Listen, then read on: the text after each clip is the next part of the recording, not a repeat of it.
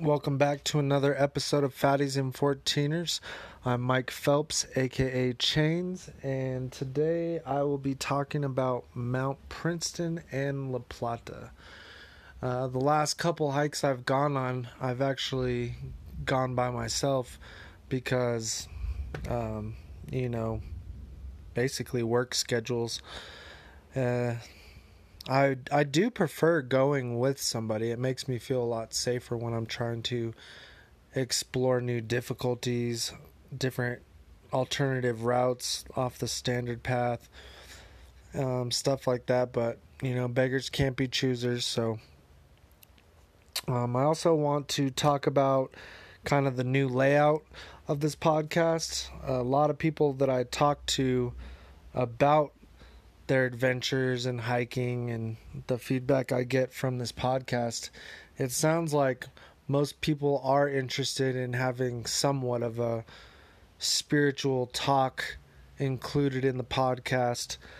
So I decided to throw it on at the end, um, just in case there are people that really could care less about that stuff.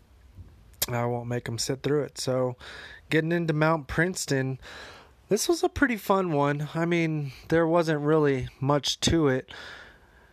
Uh, there's a bottom parking lot that begins the hike up to the towers. But if you have a Jeep or a truck, this will be much easier for you. You can just take the 4x4 trail up to the towers, or you could continue west once you get to the towers.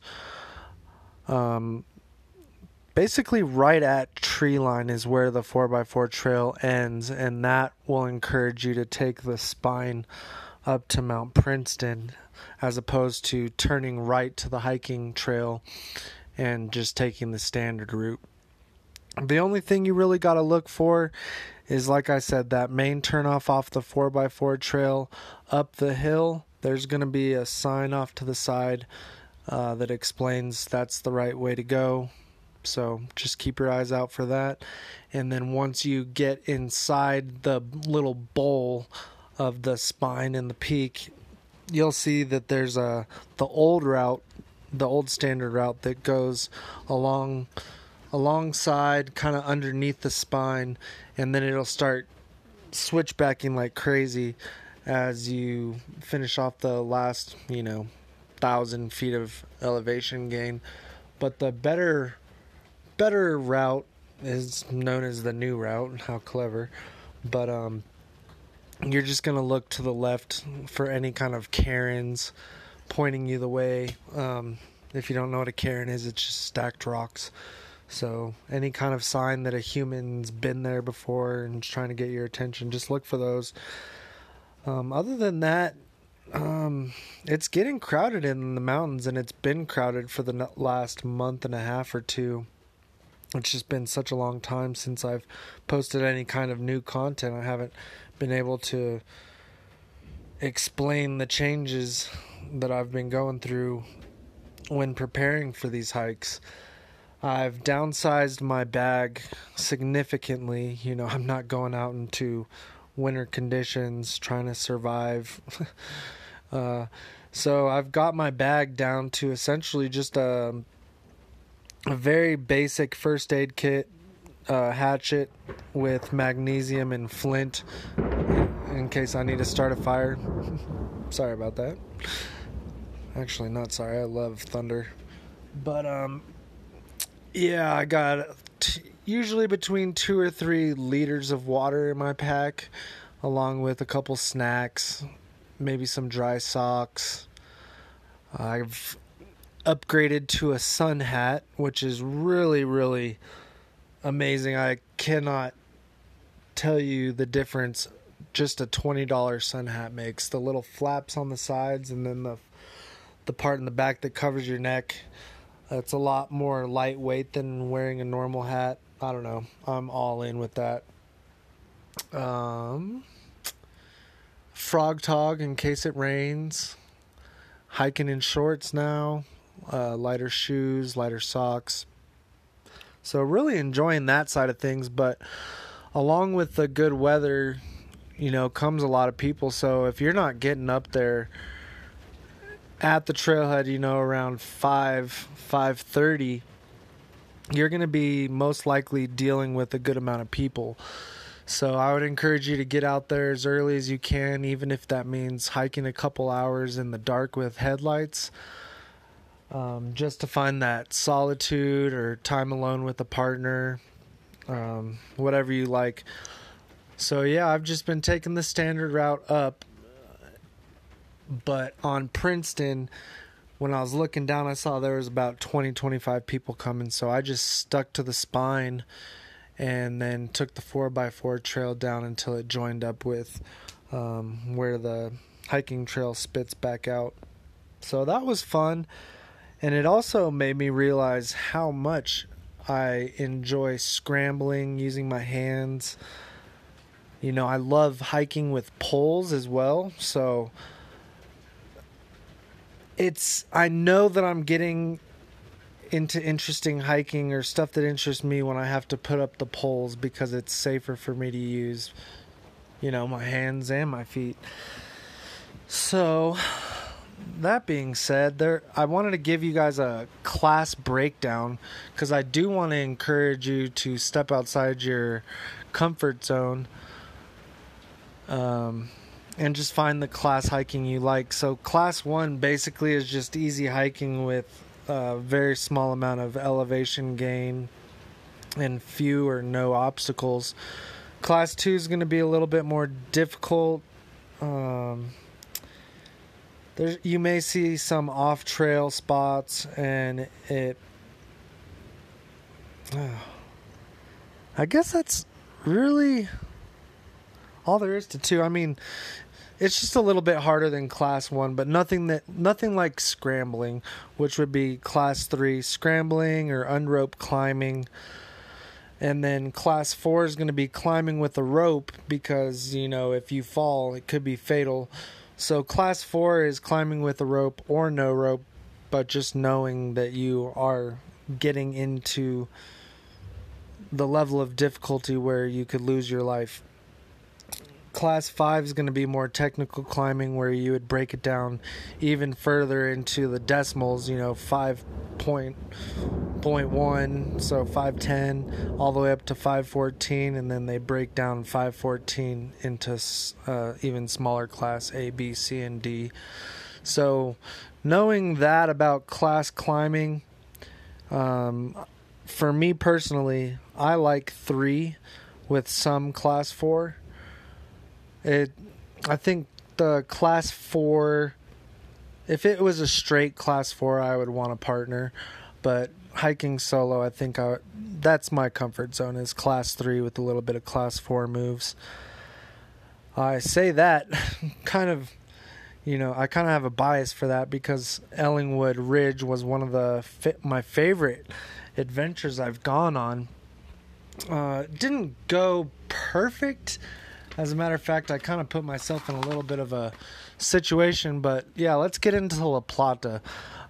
Um, La Plata, the standard route is going to be the northwest approach, and it is just beautiful, but there is a lot of elevation gain, probably like a mile of elevation gain.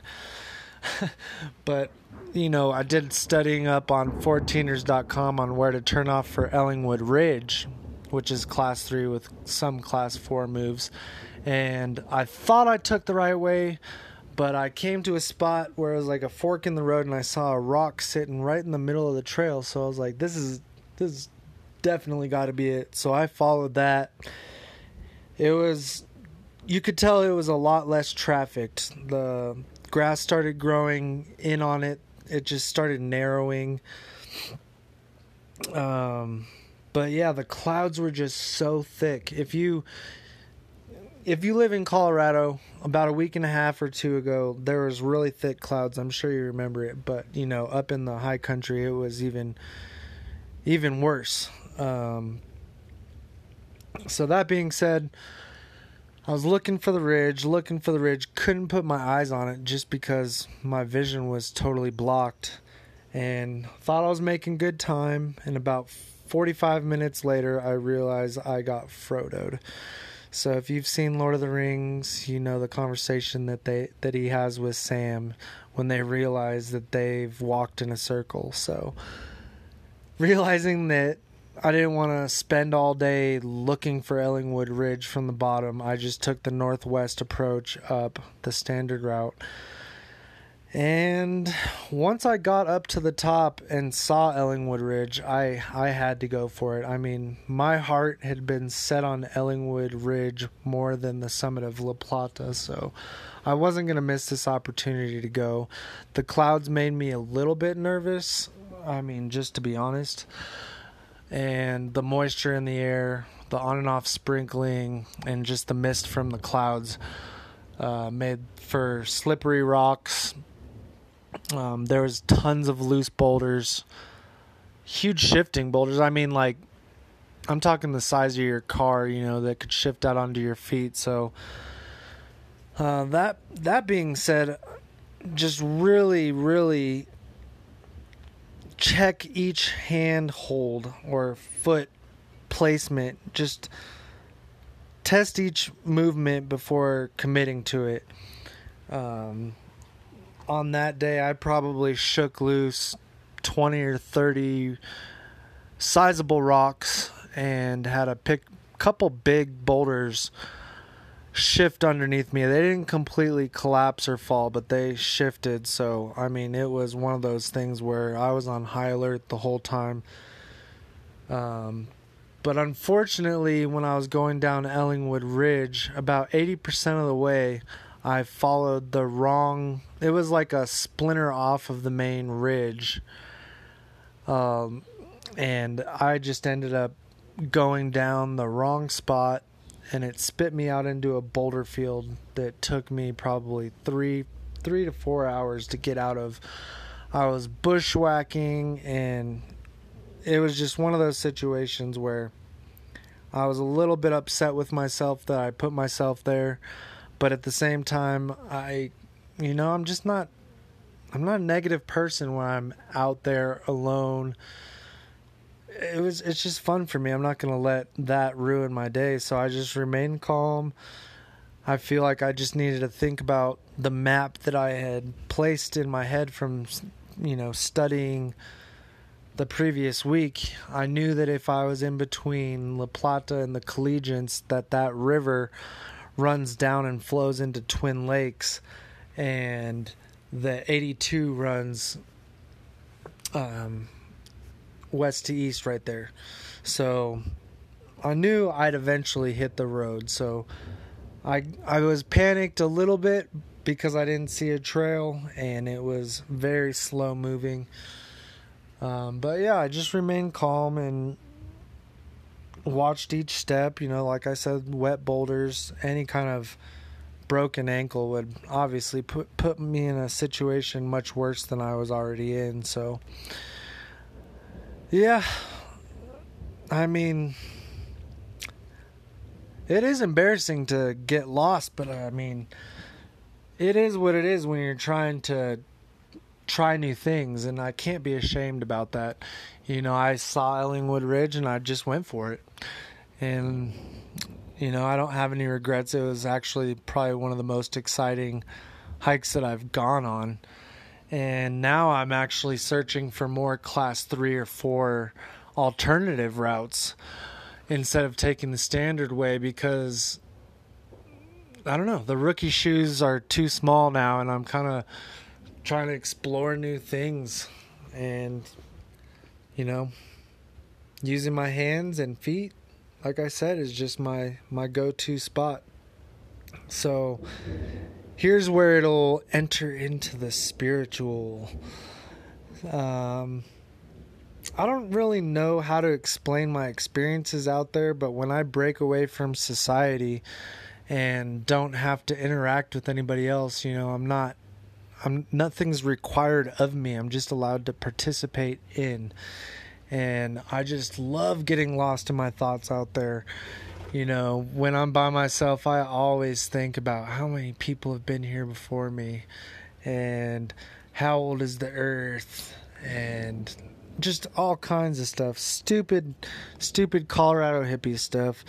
And um I don't know, man. It's just there's something about just being a participant in, you know, the the most ancient story that we have. I mean, before all religious books were written, before any prophets appeared, before any of that stuff, you know, this earth was put here, they say now probably like 13.7, just round up at that point to 14 billion years. And just looking at the breaks on the ridges and the the exposure that comes from uh, a giant rock breaking in half and you know the different minerals and just all that stuff just seeing the way that the rivers flow down and it just seems to be such a polar opposite than what I feed my brain every day whether it's on purpose or if it's just coming in through the radio or you know angry drivers or you know fill in the blank it's just I allow myself to be filled with so many negative thoughts and negative thinking and argue about this and argue about that. Man, it's just nice to get into the nothingness of just participating in nature and you know, I, the reason I wanted to include this into the podcast is because I've I've had a lot of people request that I talk about that kind of stuff because that's what they experience when they're out there. They may not put their finger on a specific name or a specific religion, but when they're out there, they say that, you know, they feel closer to, you know, a source or, you know, some go as far as to say a creator. And it's just, it's one of those things where I try to put it on a pad, podcast, but words really can't describe what it does to you. So, I mean, I've said it before on the podcast. It must be special if people will go out of their way to exert so much energy on the weekend when they could be resting and then show up to work on Monday, um, you know, tired and recovering. But that's why, you know, it's it's worth the cleansing of the soul, the emptying of the mind. You know, in society, we're told to get an education and do this and that to better yourself. But, you know, instead of knowledge, the unknowing that brings in the awe and wonder of things, I believe is a little bit more important and probably more accurate. You know, we see the joy in children, even in times of quarantining, it seems to be the children that are able to laugh and, you know, piss off their parents by being too happy, shit like that. But um, but yeah, I think there is something to that, the unknowing and just participating, and you know, there's nothing required of you except for to go. So. Thanks for tuning in to another episode of Fatties and Fourteeners. Uh, shout out to Johnny and Ashley for summiting Pikes Peak for your anniversary hike. Um, you guys are killing it with Roll Dog Fitness. Proud of you guys. Um, and hopefully, next episode, I will have other people on. We are most likely going to do Missouri Mountain, and then we're going to take the ridge across to do Belford and then back to Oxford. But uh, we will see. Enjoy the sound of frogs.